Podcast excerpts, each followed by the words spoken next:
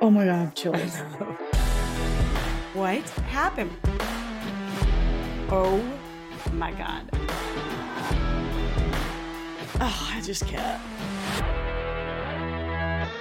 What? Hey, PAT Dubs fans. Oh my God, that was so douchey. PAT Dubs in the house. Oh my God, that was Rachel for everyone who cringed. Oh my God, it's the highlight of my day. I feel like we haven't recorded in so long. What's it been, a week? A week. I know. Sorry, I had a work trip. I had to ditch Rebecca this week, but I'm back. I'm tired, but what can you do? Nothing. You can do absolutely nothing about it. Well, first and foremost, let's go ahead and shout out some new patrons. Mary Beth and Taylor, welcome. You have a few bonus episodes to catch up on. My one for February was really good. This is Rebecca talking. So you have those at your disposal. Go have fun. And thank you for joining. Thank you all so much. Couldn't do it without you. Really couldn't. I also have Robert Redford on my discussion topic. So why don't you go ahead and clarify that or do what you were going to do? Hey, Rachel here. In episode 36, first of all, I posted about this on TikTok and Instagram, but who knows? Maybe not everyone follows those. Rebecca and I have an entire conversation about Natalie Wood and Robert Redford, but it was quickly pointed out to me that it's actually Robert Wagner. I'm an idiot. I'm a dumbass. And she made fun of me for saying John Voight. Yeah, Rebecca in that conversation is like, yeah, Robert Redford and John Voight. And I like laughed at her. I was like, no, it's Christopher Walken, which that one is true. Well, I know. I know. But so I'm just an idiot, y'all. I know. Now I know. I actually have been confusing that for years. I do not confuse the two people. I actually just confuse that situation. Isn't that crazy? Years. Poor Robert Redford. I have a whole apology on our TikTok and Instagram specifically to Robert Redford, just apologizing for thinking surely he was a murderer. He follows us for sure. Surely he does. He follows us. He absolutely does. He's listening right now. Bobby, we are sorry. We are sorry. You're beautiful, especially in your heyday. Mm-hmm. My bad for thinking you were sketchy as hell. So y'all, I know that. I hope we didn't lose all credibility because I'm a dumbass. Speaking of TikTok, I posted a creepy story that I found on YouTube, and it prompted me to want to know what your creepy stories were, which we got a few submissions on. Yeah, we got. And they're so good. Yeah, and they're really good. So I think we're going to devote an entire episode to them. So feel free to continue sending those in. They can be creepy dating stories. They don't have to be dating stories. Just the TikTok that I posted that prompted this was a dating story. And there are a few comments under that TikTok, like thousands of them that really pissed me off. I'll get into why in that later episode too. I won't devote this episode to it, but I have some shit to say, especially to you men commenting about how it's the woman's fault. Oh my God. This is why I didn't get into those. Mm-hmm.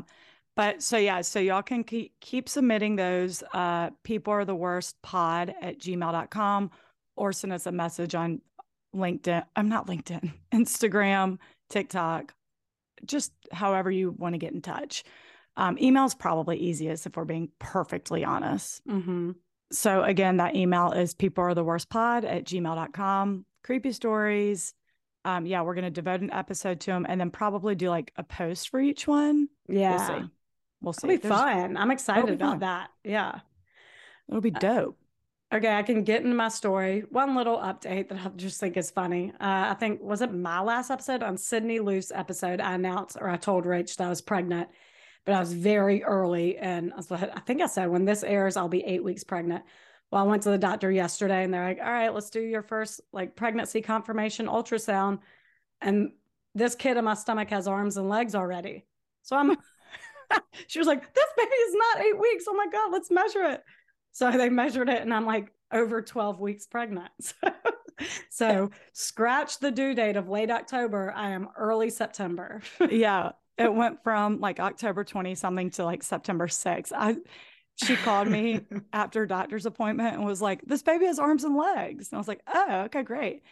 And she was like, no, I mean, like, I'm not like 6 weeks pregnant. It's not a little lima bean. It's actually a baby already, which is so funny. I went to my work breakfast and I was like, oh, my sister's baby has arms and legs already. They're like, that's how it works. And I was like, oh, sorry.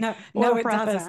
We thought she was like 4 weeks pregnant. She like just peed on the stick. Yeah. I thought it was still a tadpole, but, turns out it wasn't. And I'm further along than I thought. So whoop, whoop. How exciting. I said, boy, I got to tell you about my January. I drank all the time, ate sushi. I'm like, that's okay. I was like, thank you. You thought you had a period. What can you do? I know. Well, that's what I told them. Like, you did? And they're like, usually we can tell that, but no. I was like, are you serious? I thought I had two. Okay. It's crazy, ma'am. I think all is well. And that's that. There you go. Congrats. Thanks. So today I'm telling you the story of Ruth Finley. Now, you know it. Uh-huh.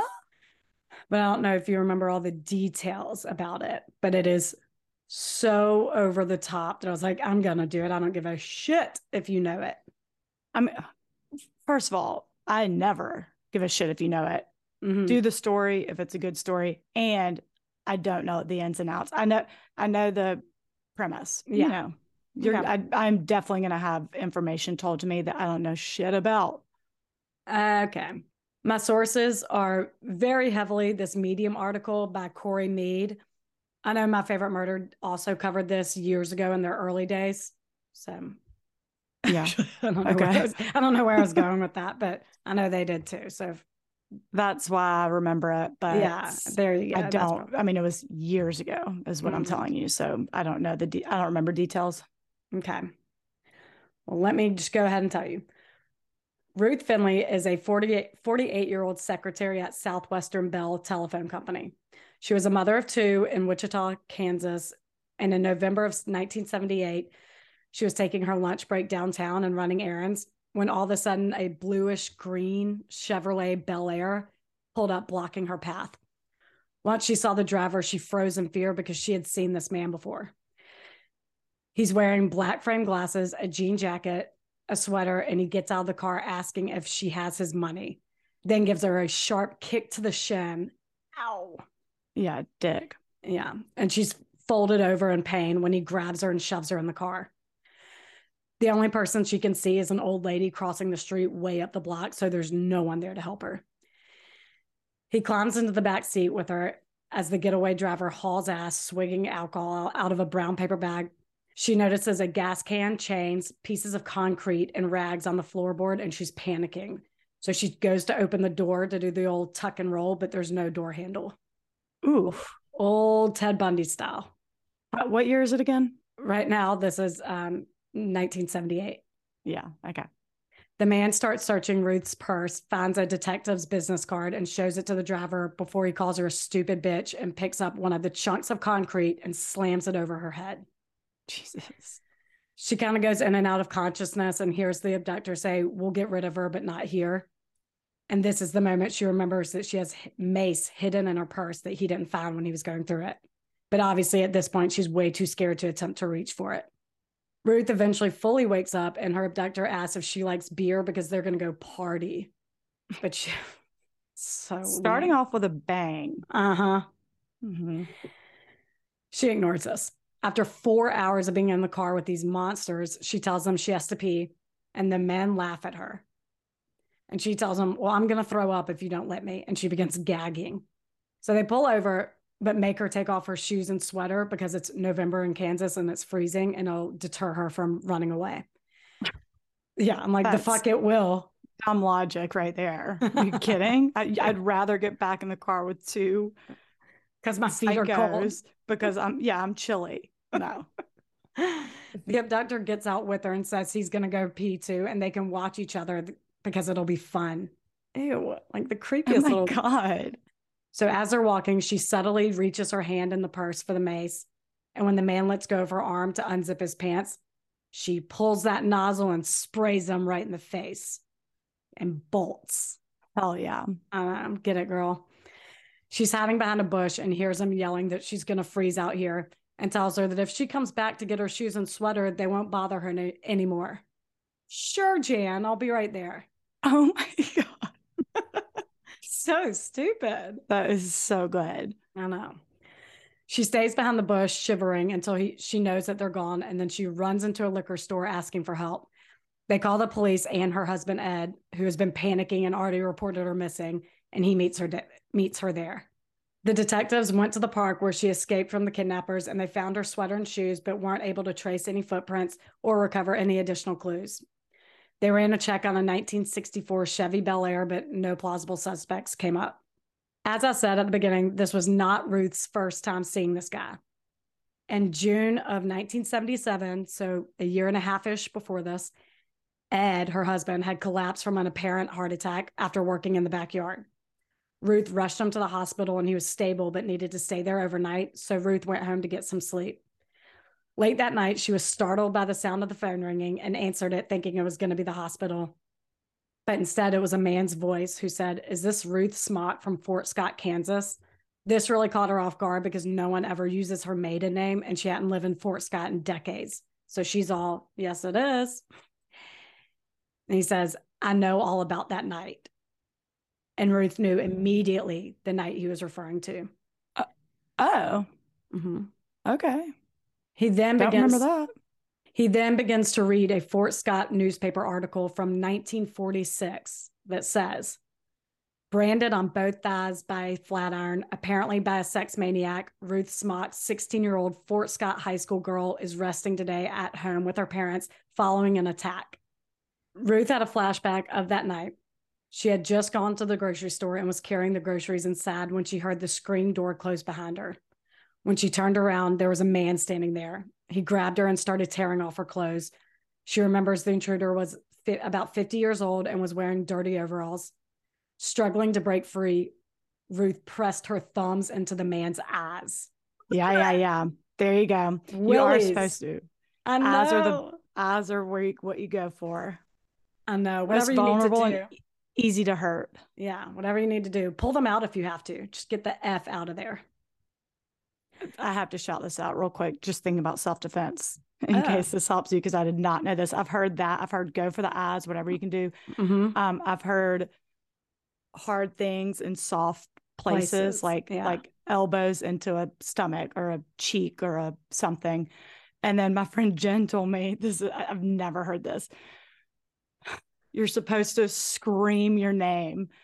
Like, "I'm Rachel," because it like clears your head of like any, like it just clears you up. Oh, I may have heard of that.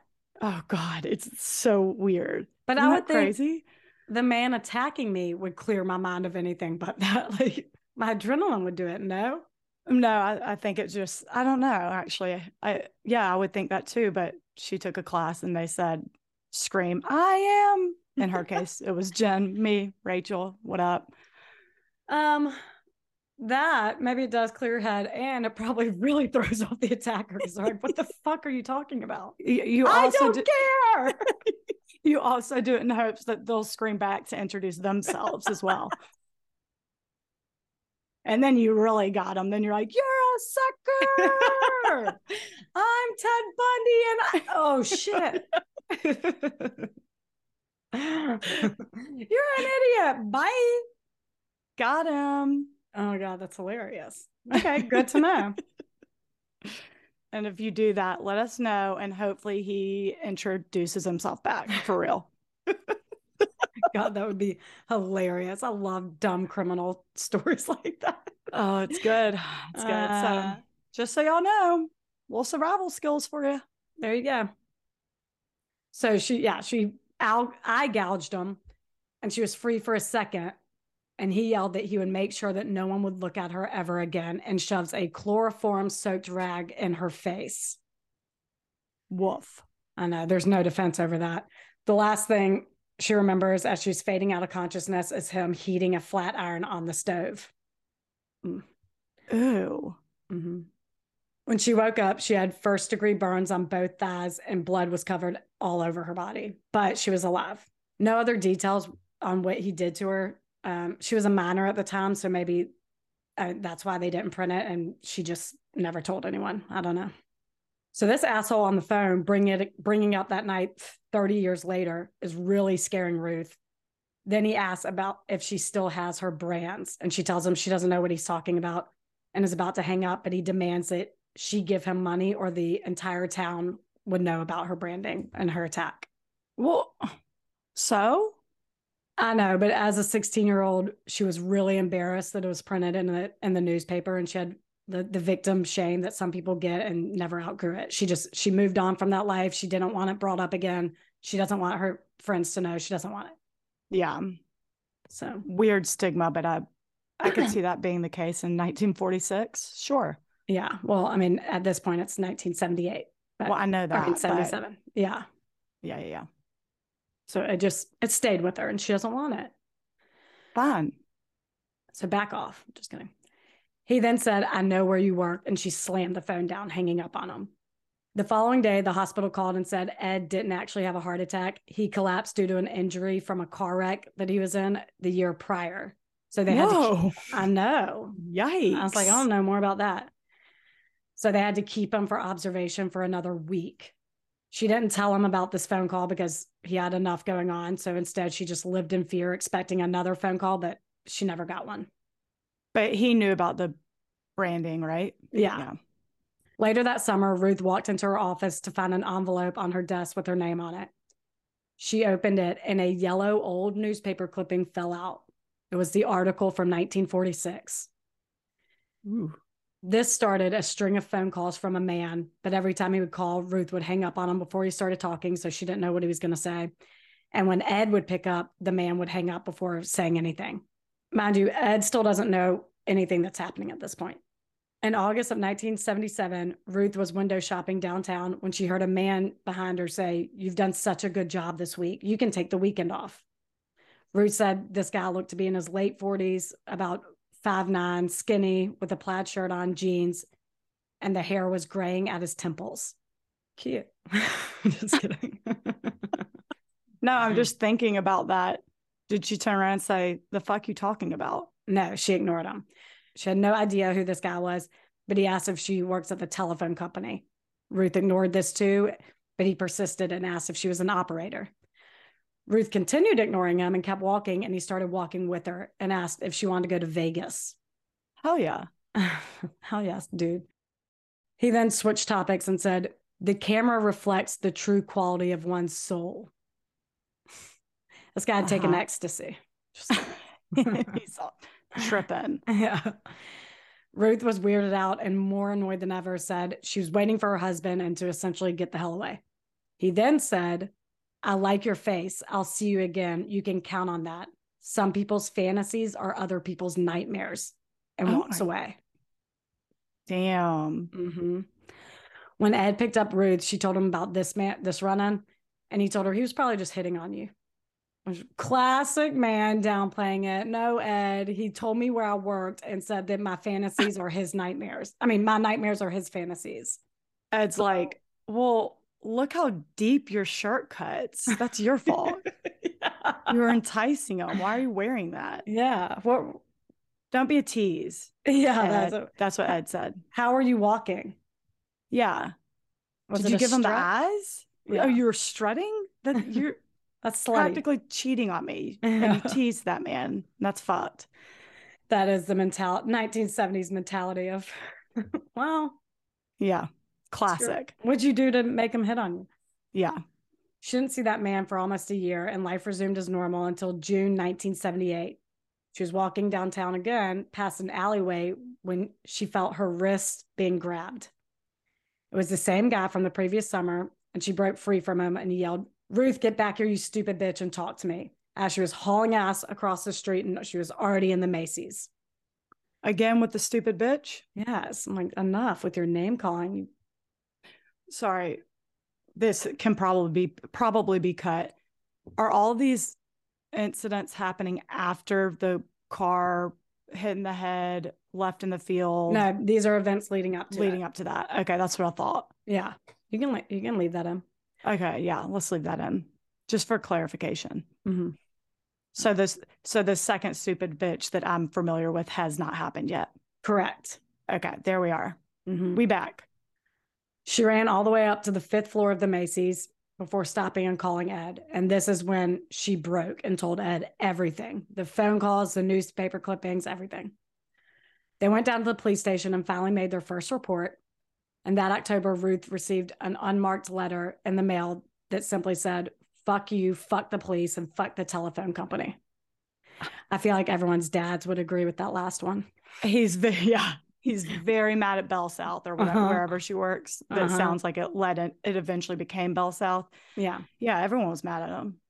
Sure. Randy Britton, our father, would wholeheartedly agree. He hates the telephone company. Does he?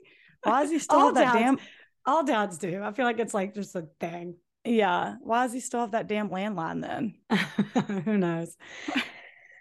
But it's very telling that this guy knows they went to the cops, and the realization of how bad this is kicking in.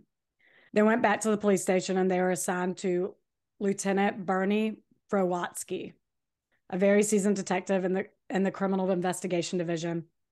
Normally this division wouldn't handle cases like Ruth's, but this happened to be at the peak of BTK killer, who is in his 3rd year of terrorizing Wichita, and who had Dennis Rader, who they was unknown at this point, but he also wrote letters like this, so they weren't taking any chances. Shit. And was in this area. Yeah. Are they still in Kansas? Yeah. Oh, okay. Yeah, Wichita. Yeah. Yeah, BTK is a recurring theme in this story. Shit. But after hearing her story, he was kind of underwhelmed. He didn't think this sounded like BTK and really didn't have the time for it, honestly, because BTK everyone was freaking out about it. So he didn't really take this seriously at first. The stalker began writing her longer letters with a poem at the end, one being, "Wherever you go on water or land, you still got to pay, or I will tell about your brand. I am smart and know things to do. You talk to people I despise, like police and telespies." Oh, God. Yeah. And they're like, yeah, this isn't BTK-ish. Right. But then they're like, well, when he was attacking you, did he yell, "I am BTK. I am Dennis Rader"? No, why would the attacker yell it? Because he was introducing himself. I know. Like we already talked about. Yeah. Never mind. It was just an okay joke. Ruth brought the letter to Lieutenant Drowowski, who sent them to be fingerprinted, but nothing ever came from it. And the letters got more bizarre each time, like filled with a lot of misspelled words. They started making no sense. And the writer would even start making up words. It was like he was slowly losing it. Yeah. But the only consistent thing was bringing up Ruth's branding. He was fascinated by her burns. The letters eventually died out, and so did the phone calls. So for a few weeks, they thought the stalker had moved on. Then that day in November came when Ruth was kidnapped. The letters were handwritten, remind me? Yeah. Okay. For 5 weeks after that, detectives were escorting Ruth everywhere, on her lunch breaks, going home, everywhere. They even took a few trips to Fort Scott to dig up the teenage assault case and see if any suspects would result in a potential lead or were even still alive, but had no luck.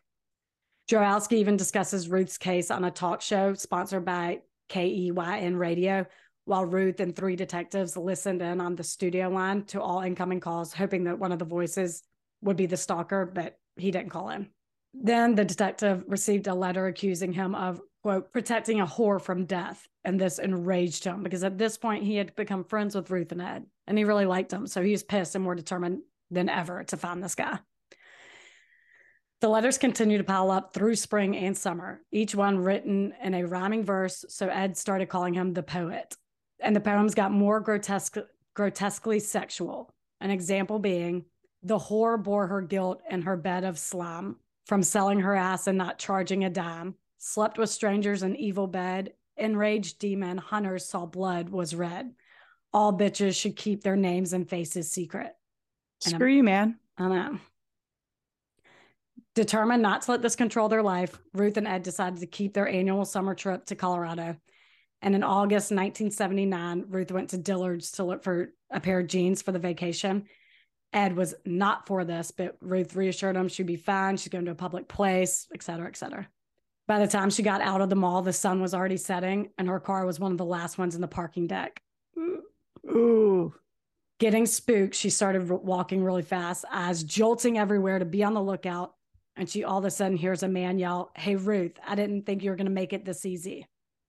Oh, Lord. Mm-hmm. She turned around, and it was the poet. Ruth ran to, or who she thinks is the poet. I mean, sure. Yeah. Who else would it be? But it's the same man who kidnapped her and everything. Ruth ran to her car, but before she could unlock the door, the man came up behind her and grabbed her wrist, then slammed her head against the window. He threw a brown paper bag through the open rear window that had rope, white tape, a red bandana, and a half a bottle of wine in it. He pulls out an 8-inch Boeing knife, but before he could force himself into the car, Ruth kicked him so hard that she was able to break free and ran to the passenger side of the car, which was unlocked, but the window was open. She slammed the door, locked it, and began rolling up the window as he reached in to try to grab her. Oh, she just, that's the manual lever. That's the crank. We're both cranking a car window. She's just cranking that thing as hard as her little arms can. Yes. That is so scary. I know that it's like, yeah, it's scary. She did this until his arm was practically stuck and he pulled it away, slipping off the glove he was wearing, which was now caught in her window. Ruth climbs over to the driver's side and gets the fuck out of there, watching him and the rearview mirror go ballistic. Can you just like want to lift your little middle finger? Yeah. Just open that window and stick your middle finger out and say, bye-bye. Bye, bitches. Peace, fucker. Ruth started feeling nauseous as she's driving, and after her adrenaline has calmed down, she notices a pain in the side of her torso. When she looks down, she sees a knife is sticking out of her. Ooh. He had stabbed her, and she didn't even notice. She was losing a ton of blood and feeling really weak, so she pulled over into a gas station and called the police. But when cops were on their way, she was scared that the stalker was, I'm going to start calling him the poet. She was scared the poet was following her. So she decided to drive home to Ed instead, who rushed her to St. Joseph's Hospital, and Lieutenant Drowalski met them there. The doctor said any deeper and it would have killed her, and her story was all over the news that night. Obviously, they did not go on their vacation to Colorado. Yeah. In the midst of BTK, they didn't know if this was a copycat or what was going on, but this guy was clearly a threat to the community, so they went public with it and released a sketch of him, warning everyone of how dangerous he is. Ruth had to stay in the hospital for the next 9 days with a cop stationed in the next room while she recovered. So now they're taking her case real seriously. Yeah. The day after she was released, a nurse told the police that a man fitting the description of Ruth's attacker visited the nurse's station to inquire about her. Obviously, Drowalski was certain this was their suspect and stayed at the Finley's house for the next 48 hours in case the man showed up, but to no avail. Sorry, the nurse told them that? Yeah. Oh. I know. Ed started communicating with the poet through newspaper classifieds. Again, very much like BTK. Yeah, really. And he would say things like, "Poet, tell me what I owe you, signed RSF." But the poet would respond with very vague answers like, "RSF, the price of my service to stay alive can be settled at 5, but give no additional details." In his letters, the poet started referring to Ruth as the 7th hardest to find. This raised further speculation that he might be BTK, who had killed 6 women at this point. Oh. Mm-hmm. But this didn't seem like the case. It seemed more like a sick game to police. Because BTK wasn't doing this to any of those other 6 women. Yeah, it wasn't taunting. Yeah. He wasn't taunting. Right. The newspaper released another police sketch of the suspect, and leads piled in of potential sightings, and it put a lot of pressure on the police to find him. So they decided to use Ruth as bait, sending her to the town East Mall wearing a wire and surrounded by 8 undercover cops, just walking around waiting to be attacked, but no one showed up. They sent her walking downtown by herself in a bulletproof vest, again surrounded by undercover cops, but again, nothing. The poet appeared to have moved on to stalking the Finley's house. One night, Ruth heard loud noises coming from the garage, and the next morning she found a letter on their front porch that said, "A fucked up childhood causes anger and hate. Players of games are forced to wait." Okay. In January 1980, Lieutenant Drowalski was promoted to Vice and Organized Crime, and Rood's case was given to Captain Mike Hill. Hill had taken over the Special Investigations Department, which was spearheading Rood's case and BTK. The poet heard of this change from old detective to new and wrote Captain Hill a little limerick. There once was a captain who had an asshole for a heart. Okay. Good one. Good one, poet. In January 1980. That's it? Yeah. I just wanted to throw that in there. Oh, that was it? There once was an asshole. There once was a captain who had an asshole for a heart. And that's it. How could I not throw that in there? It's just I'm with you. I'm just, that's funny that that's all it was. That's it. Yep. And? In January 1980, Ruth received a call at her office from the poet telling her that he left a present for her in the lobby. She immediately called police, and when they arrived, they found a 12-inch butcher knife wrapped in a red bandana with a note saying, "Shut your eyes and think of the 12-inch blade. Will you remember the hole it made? Dream of me and obey my commands. Think of me with the knife in my hands." Two more witnesses reported seeing a man at the phone booth outside their lobby who resembled the police sketch. Oh. Lord. I know. So one of these has got, you'd think one of these would lead right to him. Ed started driving Ruth to and from work, and the letters really escalated over the following weeks, even sending one to a local morgue saying that Ruth would be needing their services soon. Oh my God. I know. He sent one to the DMV suggesting they confiscate Ruth's driver's license because of dangerous driving habits. He contacted her bank asking to transfer all her money. Okay, dude, we'll get right on that. Just give me your name and the funds will be available in no time. Oh my God, I love that idea. I know. Do you know how banks work? I know. I want to call a bank and be like, y'all have a Smith, right? Yeah. Give me all his funds. I mean, doesn't know how banks work. No. Check. Another piece to the puzzle. Right. Never been to a bank. Right. He even contacted the health department to tell them Ruth was spreading venereal disease, which, okay, now you're spreading STD rumors. How mature. Defamatory. Yeah. So now cops have to question every 13-year-old girl in the surrounding area. Oh my God. Now everyone's like, go get STD checked. Yeah. It's spreading like wildfire because of this chick, apparently. Right. On authority of the poet. Uh-huh. Apparently everyone's about to get VD. Right. Who's a junior high mean girl. Yeah, for real. Eventually, Ruth's story made national news. Everyone was fascinated, and this caught the attention of several professionals all over the country. Dr. Murray S. Marin, a prominent psycholinguist at Syracuse University. So essentially, he's an expert in the relationship between linguistic behavior and psychological processes.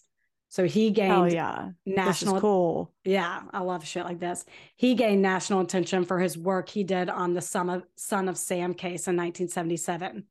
Oh yeah. David Berkowitz used to write letters to police taunting them. So, So Dr. Myron wrote a profile stating that the poet was clearly and severely psychotic, obsessive, schizophrenic, extremely dangerous, and a loner. He also said that while the style of the poet and BTK were very similar, he did not believe they were the same person. But the speculation continued because the poet kept referring to the fox he just killed in his letters to Ruth, which made some people think that he was alluding to Nancy Joe Fox, BTK's latest victim at the time. BTK's just inspo for things to say to fuck with people, I guess. Yeah, clearly. Spoiler, it is not BTK. Well, right. Well, I know I'm spoiling it for our listeners. No, it's not BTK. They thought they hit a break in the case when one of the envelopes was postmarked from Oklahoma City. It was the first time a letter was sent outside of Wichita. Captain Hill called Oklahoma PD to BOLO, and not knowing anything about this letter, Oklahoma PD told them that a woman did call in claiming to see the man who resembled the poet. They found this guy, and apparently he had worked in Wichita. And he had just been fired from his job, which is why he moved to Oklahoma City. Hill and his team were thrilled because surely this was it. But when the suspect was flown to Wichita for a police lineup, Ruth confirmed it wasn't him. It was pure coincidence. This was a rando who happened to have lived in Wichita, got fired, moved to Oklahoma City, and kind of looked like a creep who stalks middle-aged women. What's the description again? Gray hair at the temples. Dark hair, gray hair at the temples, typically wearing black framed glasses, and is late 40s-ish. Okay. The real poet continued his harassment, leaving an ice pick and a bottle of urine on the Finley's front porch, a bag of feces, which at this point you could test. You could test that shit. Literally. Oh, literally. But not back then. He left Molotov cocktails. Oh. What? So you said at this point, you meant like today you could test it. Back then you cannot. Right. Oh, I was like, damn, they could? 1979 or 80, whatever? No. Nope. Cool. Yeah. Nope. At this point, he also left a bag of hair. This would be, in 2023, it would be a detective's dream find. Oh my God. You're like, are the roots still on all these hairs? Hell right. Yeah. I don't think it would matter. Yeah. He left Molotov cocktails, and the list goes on. Jesus. Police put a hidden camera in a birdhouse in the backyard, but got nothing. This guy was clearly watching their every move. Despite the hundreds of hours of diligent police work, the Wichita police were no closer to finding a suspect, and Chief Lemunyan was getting a lot of scrutiny from the public on not catching the poet and not catching BTK. Oh my God, his plate's full. I know, no shit. What, is Ed just losing his mind at this point? Yeah, he starts like sleeping in the backyard with a rifle. Oh, okay. We haven't talked about Ed in a minute. Oh, he's out of his skin worried. Okay. Sad. He hates this. I know. Poor Ed. Poor Ruth. Yeah. But Lemunyan really trusted his detectives and never intervened with their cases, so he let them do them until he got wind that the poet's latest letter said that after he was done with Ruth, he was going to kill Lemunyan's wife, Sharon. Uh-oh. He even mentioned the make of her car and the route she drove home from work. So now he's pissed. Shit. Yeah. You've done piss off the chief, poet. He's like, now I'm going to start taking this seriously. Right. He decided to ditch his preferred managerial style and get involved because it's personal. Yeah. That night, he took home the big-ass file of documents. He read every single one. He visualized every incident. He diligently studied each version of the police sketch, and he made very detailed notes. And by the end of the weekend, he knew who the poet was. On Monday morning, Lemunyan called a meeting with his 16 officers, instructing them to go into the war room, which is usually a windowless room in the basement designed for natural disasters. But he wanted to make sure this was kept confidential. He stood at the head of the table and said, "The poet is Ruth Finley herself." Hell yeah. Yeah. That was a really good buildup. That was a good bomb drop. See, I wish I didn't already know. But you said you got goosebumps anyway. I did get goosebumps, but okay, never mind. It was just a good buildup. Yeah. Yeah. Y'all heard that? Ruth. Well, before anyone could say anything, he began listing the reasons. 1, there had never been a single witness to any of Ruth's encounters, yet all of them occurred in public places. 2, the Finleys lived on a dead-end street with little traffic, and none of the neighbors or stationed police officers had ever spotted the poet, nor were there any footprints ever discovered. Detectives found only a single set of footprints, Ruth's, in the park where she supposedly maced her kidnapper. She also said her kidnapper had struck her in the face with concrete, but there was no injury on her face. Captain Hill received a letter from the poet as soon as he took over Ruth's case, but only Ruth, Ed, and police knew Hill had assumed command. As soon as the hidden camera was placed in the birdhouse, the poet stopped appearing in Ruth and Ed's backyard and moved all his harassment to the front porch. And lastly, the poet's messages to Ed and the Eagle Beacon classified section stopped whenever the Finleys were out of town or something, and they all resumed when they returned. Oh, yeah. The evidence is damning. But I still have questions because there were things I didn't know. Well, I still have 6 more pages. Over the years, the detectives had become really close with the Finleys, as I mentioned, and developed a friendship which blinded them from reality. I mean, Ruth would bake cookies for them while they were sitting in the patrol cars at night because she felt so bad that they were stuck there patrolling her house. Like, she appeared to be such a sweet lady. But Lemunyan had zero emotional investment in this and could see easily that this shit was an inside job. Yeah. He said it had to be either Ruth or Ed, but he did not think it was Ed. Do you remember if Ed's involved? I don't remember if Ed's involved. I don't think he is, if I recall. I know there's speculation, but I think it just makes more sense that she just made this whole thing up, because otherwise, if Ed's involved, he has an accomplice who's like actually doing these acts and like actually is described the way Ruth described. I don't think that's possible. Right. I think she just made it up. Yeah. Okay. Well, you'll see. Okay. Detective Drowalski was particularly devastated since him and his wife had become like best friends with Ed and Ruth. Like they would go over each other's house for dinner and all that. And actually, he and a lot of detectives thought LeMonian was off his rocker, even bringing up the several psychologists, the doctors that got involved in the case, saying they would have caught this, but no, LeMonian's like, nah, they're all hacks. Just kidding. The witness. They didn't say that, but I'm sure he thought it. The witnesses threw me. I don't remember that. The nurse. I know. The Oklahoma City thing. Mm-hmm. Oh, do we find Ruth in Oklahoma City around that time? I don't know. It didn't specify. I mean, must have, clearly. Yeah. Can you imagine being the old detective and his wife and like becoming close? Like you have him over for dinner. You're good buds. And finding out something like this, like how duped would you feel? And you're a detective. Like, right. God, this chick really slid under my radar. It's exactly like, well, pretty much exactly like the Cindy James case, which Rachel covered in episode 16. Well, that's still up for debate if she was the culprit. There is a lot of debate there. I feel like this one is more cut and dry, but I can't remember. You finish your 6 pages and you tell me more. I will tell you. LeMonian asked Dr. Schrag. It's not Schwag, Schrag. Schrag. Yeah. Schrag would be dope as hell, though. He's a psychologist and a police consultant.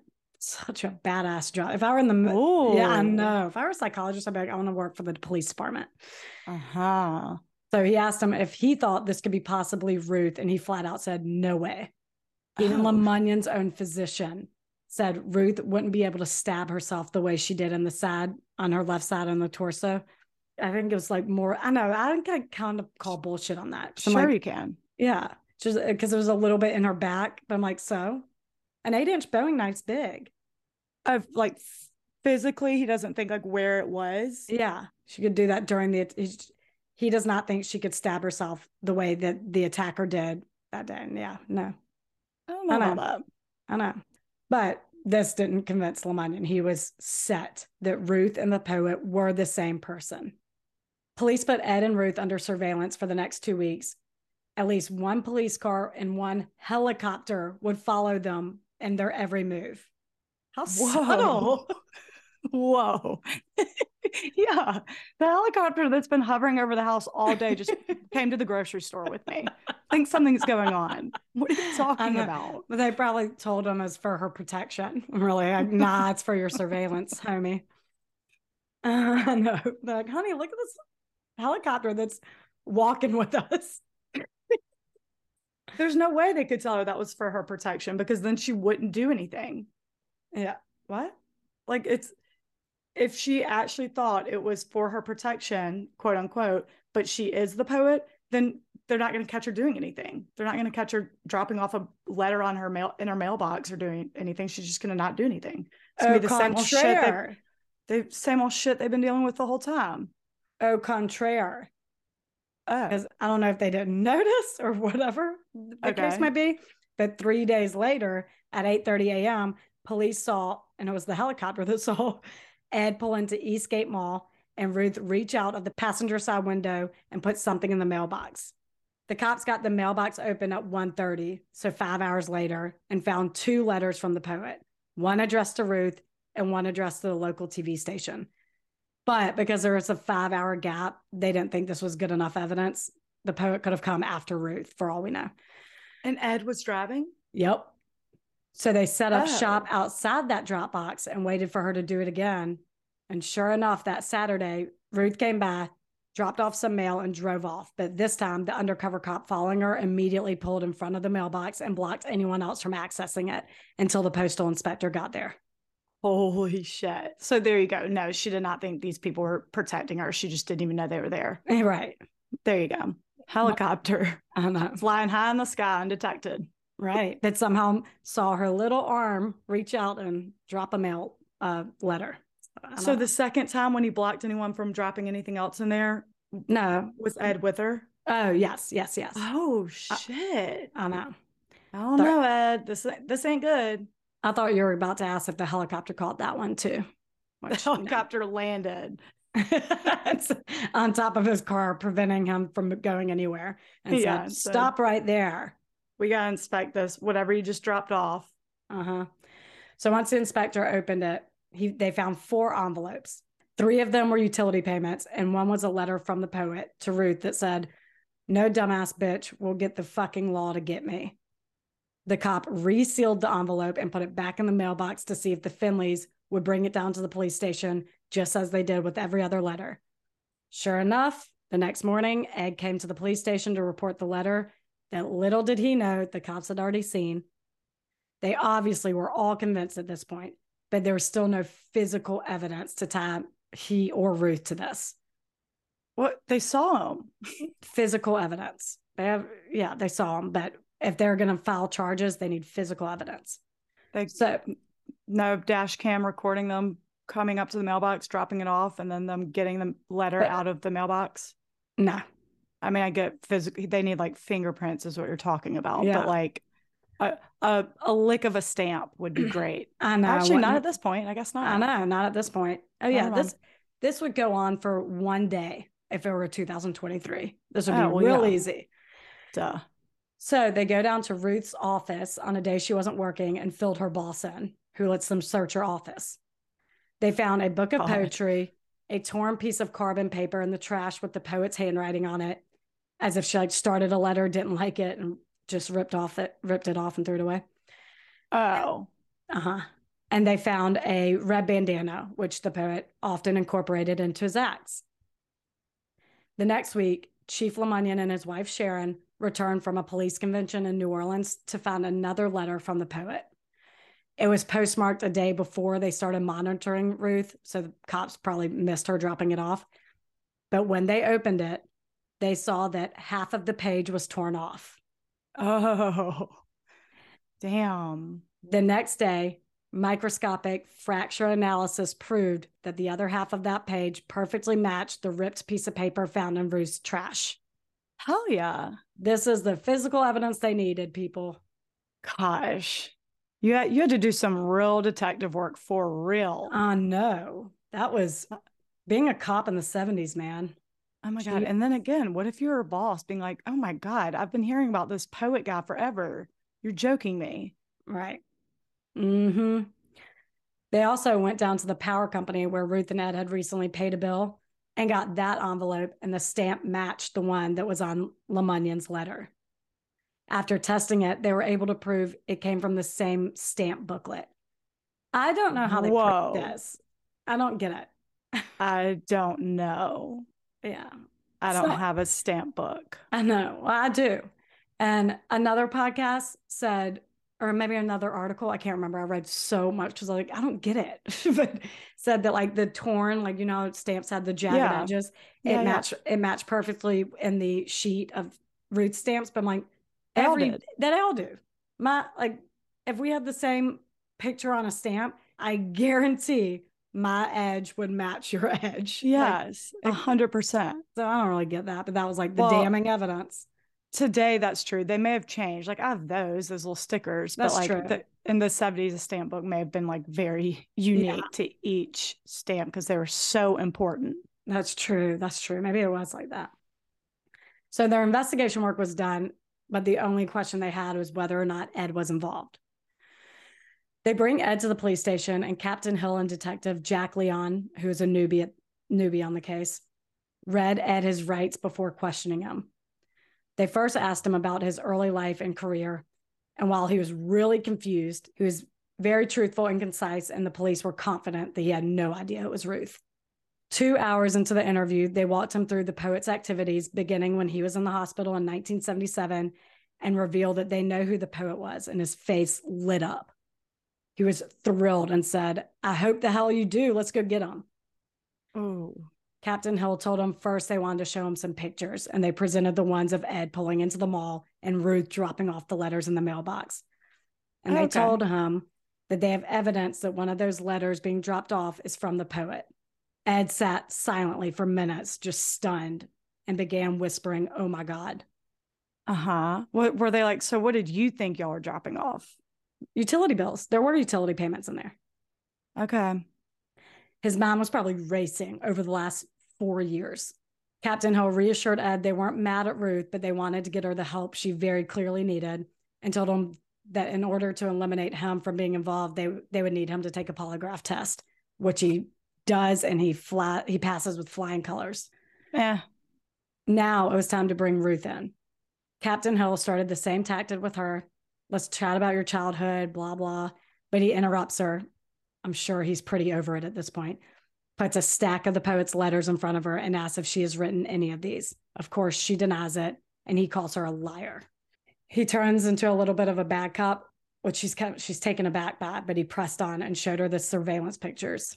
She genuinely looked shocked and didn't say a word, so he softened up a bit and reminded her that he wasn't mad at her, but wanted to know why she was doing this, to which she replied, No, Nanya. Oh. Don't worry about it. So he asked if she needed help, and she says yes. Oh. So now she, I know. That makes That's sad. I feel really bad for her, actually. So now she's admitting it and says she has no idea why she made up the story about the abduction, has no idea why she stabbed herself. She said on the day of her supposed abduction, she had taken the bus to Twin Lakes, walked to the river, left her sweater and shoes there for police to discover.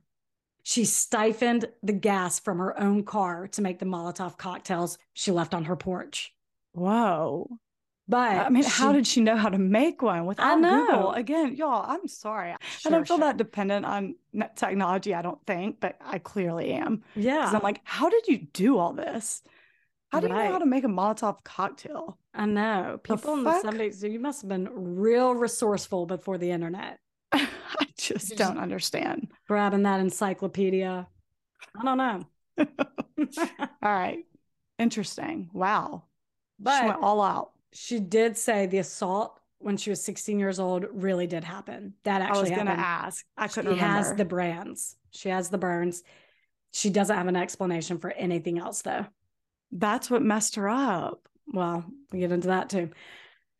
She also confirmed Ed had no idea, and that she never wanted to face him again. But Hill is very sympathetic towards her. He knows immediately there was no malicious intent and sees that there was something seriously wrong here. He asks if she wants to see a doctor, to which she said yes, and he brings in Dr. Schrag, the psychologist and police consultant. When they walked in, Ruth's forehead is on the table, and Dr. Schrag asks what she would prefer to do, and she says, go home and die. Oh, God. I know. He assures her if he can help her, she'll be back at work and live a normal life within a few months. At 9 p.m., they put her in a squad car, Ed by her side, and they take her to St. Joseph's Hospital and place her under a psychiatric watch. The police in total spent $370,000 on this investigation, which is the equivalent to $1.3 million today. But most of them did not want to press charges. The exception being Chief Lemonnion. He's like, nonsense. Yet again, nonsense. No emotional attachment. I don't give a shit. Wasted time and money. I am done. I know. That could have been used on BTK. But yeah, he saw her as a criminal and wanted to punish her. But after reviewing Ruth's psychological report, the district attorney announced he would not pursue criminal charges. Whoa. So Ruth started working with Dr. Andrew Pickens, a psychoanalytic practitioner, and he diagnosed Ruth with dissociative identity disorder, which is common among victims of childhood trauma. After a lot of therapy, Ruth revealed that when she was little, an adult neighbor and family friend had used a red bandana to tie her up and another red bandana to gag her while he sexually assaulted her. He did this for over a year and threatened to kill her if she told anyone their secret. During the abuse, she said that she would, quote, float off to heaven. And it was as if she could see what was happening to the little girl below, but it wasn't her. So it wasn't as bad. Oh, no. I know. So this dissociative state allows them to escape reality. Okay. That is like a dissociative fugue, which I covered in my, I think, first bonus episode. This is Rachel again, about Hannah. Okay, interesting. But in that, she's not like making things up.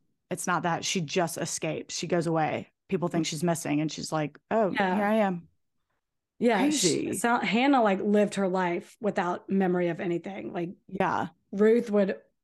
I'll get to it, but Ruth, when she would do these stalker things, she couldn't remember any of that. She genuinely, in her waking life, thought she was being stalked. Oh yeah, that we did talk about something similar in the Cindy James episode. Yeah. Like if she may have had that too, where like she did think someone was doing this, she like could not remember doing it herself. It's crazy. Yeah. Ooh, that is so insane. Sad. I know. And Ruth had never told. She knew to admit it. Yeah, we get there and we can talk about it. But okay. First, Ruth had never told anyone about this sexual abuse. She buried it for 43 years. And Dr. Pickens thinks that the stress of Ed being in the hospital that night and the panic over BTK triggered her trauma and brought those repressed memories to surface. Oh my God. She spent 7 years in intensive therapy with Ed, her kids, and her siblings all by her side. She was on Oprah, and she says she didn't know she did any of it. She really thought she was being stalked. It wasn't until she started remembering some things, I think, as soon as they presented evidence to her, like we said. But it wasn't until years of working with Dr. Pickens that she had recovered all her memories of what she did. Oh, my God. She said the response from the viewers was overwhelmingly positive, and it erased the lingering disgrace she felt for her actions. Spoiler, Chief Lemonnian thinks she's full of shit. This guy, no holds barred. He doesn't give a shit. He hasn't the time. Oh my God. He's like, y'all are all suckers. Sure, Oprah. Okay. But she sees this as a happy ending. And that, Rach, is the tragic story of Ruth Finley. That is insane. I knew it was her. I couldn't remember about Ed. I did not remember about the witnesses. Like the nurse saying that, that is weird. So did they not go back and were like, wait, sorry. So you really did see someone that matched this description who asked about her? The nurse is the only one that really, I'm like, who was that then? But maybe some people like to fuck with victims. I bet it was some creep who just, I want to make the news, even though it'll be anonymous. The other two, I'm like, oh, a guy in her 40s with dark hair and thick rimmed glasses in the 70s was near a phone booth. Man, that's every guy in the 70s, please. Yeah, that one's not as damning to me, but the nurse thing I did not remember. I know. That's weird. I know. Ruth died in 2019 at the age of 89. Just FYI. Oh my God. Yeah, that one's insane. Insane, right? Oh, I feel bad for her. I feel so bad for her. And I'll post Ed. I'll post them. They're a cute little couple. That detective doesn't give a shit. That detective doesn't think there's anything cute about any of this. Oh, man. That's it. That's all I got. Thanks, y'all. Join our Patreon. Thanks for listening. Tell your friends, review, subscribe. Yes. Thank you for those new listeners that we got from TikTok. Thank you for leaving a review. We loved it. Oh, yeah. All your feedback is very much appreciated. So we really love y'all. We are in love with y'all. We love you so much. In love. We'll stand here in silence until you say it back.